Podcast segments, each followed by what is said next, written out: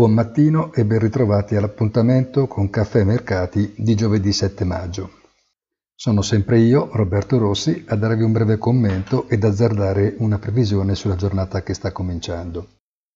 Oggi credo non si possa che partire dal guardare i numeri forniti ieri dalla Commissione europea sulle previsioni di crescita economica. Le previsioni partono da tre assunti fondamentali. Il primo è che il calo maggiore del prodotto interno lordo si esaurisca nel trimestre in corso e che vi sia quindi un recupero alla luce del ritorno alla normalità.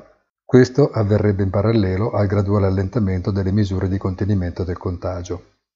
Il secondo è ovviamente che la pandemia non si riacutizzi in conseguenza del venir meno della quarantena o per altre ragioni. Il terzo infine è che le imponenti misure di stimolo messe in atto funzionino come effettivamente ci si augura.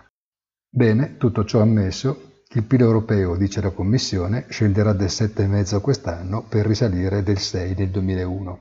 Fatti due conti da massaia, questo significa che se tutto dovesse andare come deve andare, all'inizio del 2022 partiremo da un prodotto interno europeo ancora inferiore del 2% a quello che avevamo prima della crisi.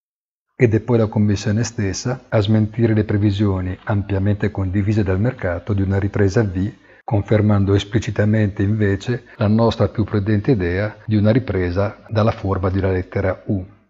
Ben sottolineate quindi le interdipendenze degli Stati dell'Unione, viene rimarcato come eventuali asimmetrie nella ripresa si riverberebbero di conseguenza su tutti gli altri Paesi.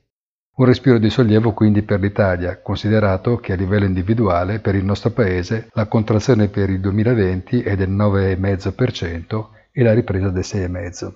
Quindi, pallottoliere alla mano, parliamo di un dato di partenza per il 2022 di quasi meno 4% rispetto allo scorso gennaio. E i mercati in tutto ciò? Bene, le borse ovviamente hanno continuato a salire fino a quando Wall Street non ha deciso che forse era meglio darsi una calmata questo non vale naturalmente per il Nasdaq, dove l'high tech continua imperterrito la sua salita. Diciamocelo pure, una prova di carattere del buy side europeo. E stamane di nuovo tutti staremo ancora a guardare i futures americani perché le idee proprie non ci sono o se ci sono non trovano punti di sostegno. Come sempre sul sito easy-finance.it nella pagina informazione potete trovare un breve articolo di commento. Buona giornata a tutti.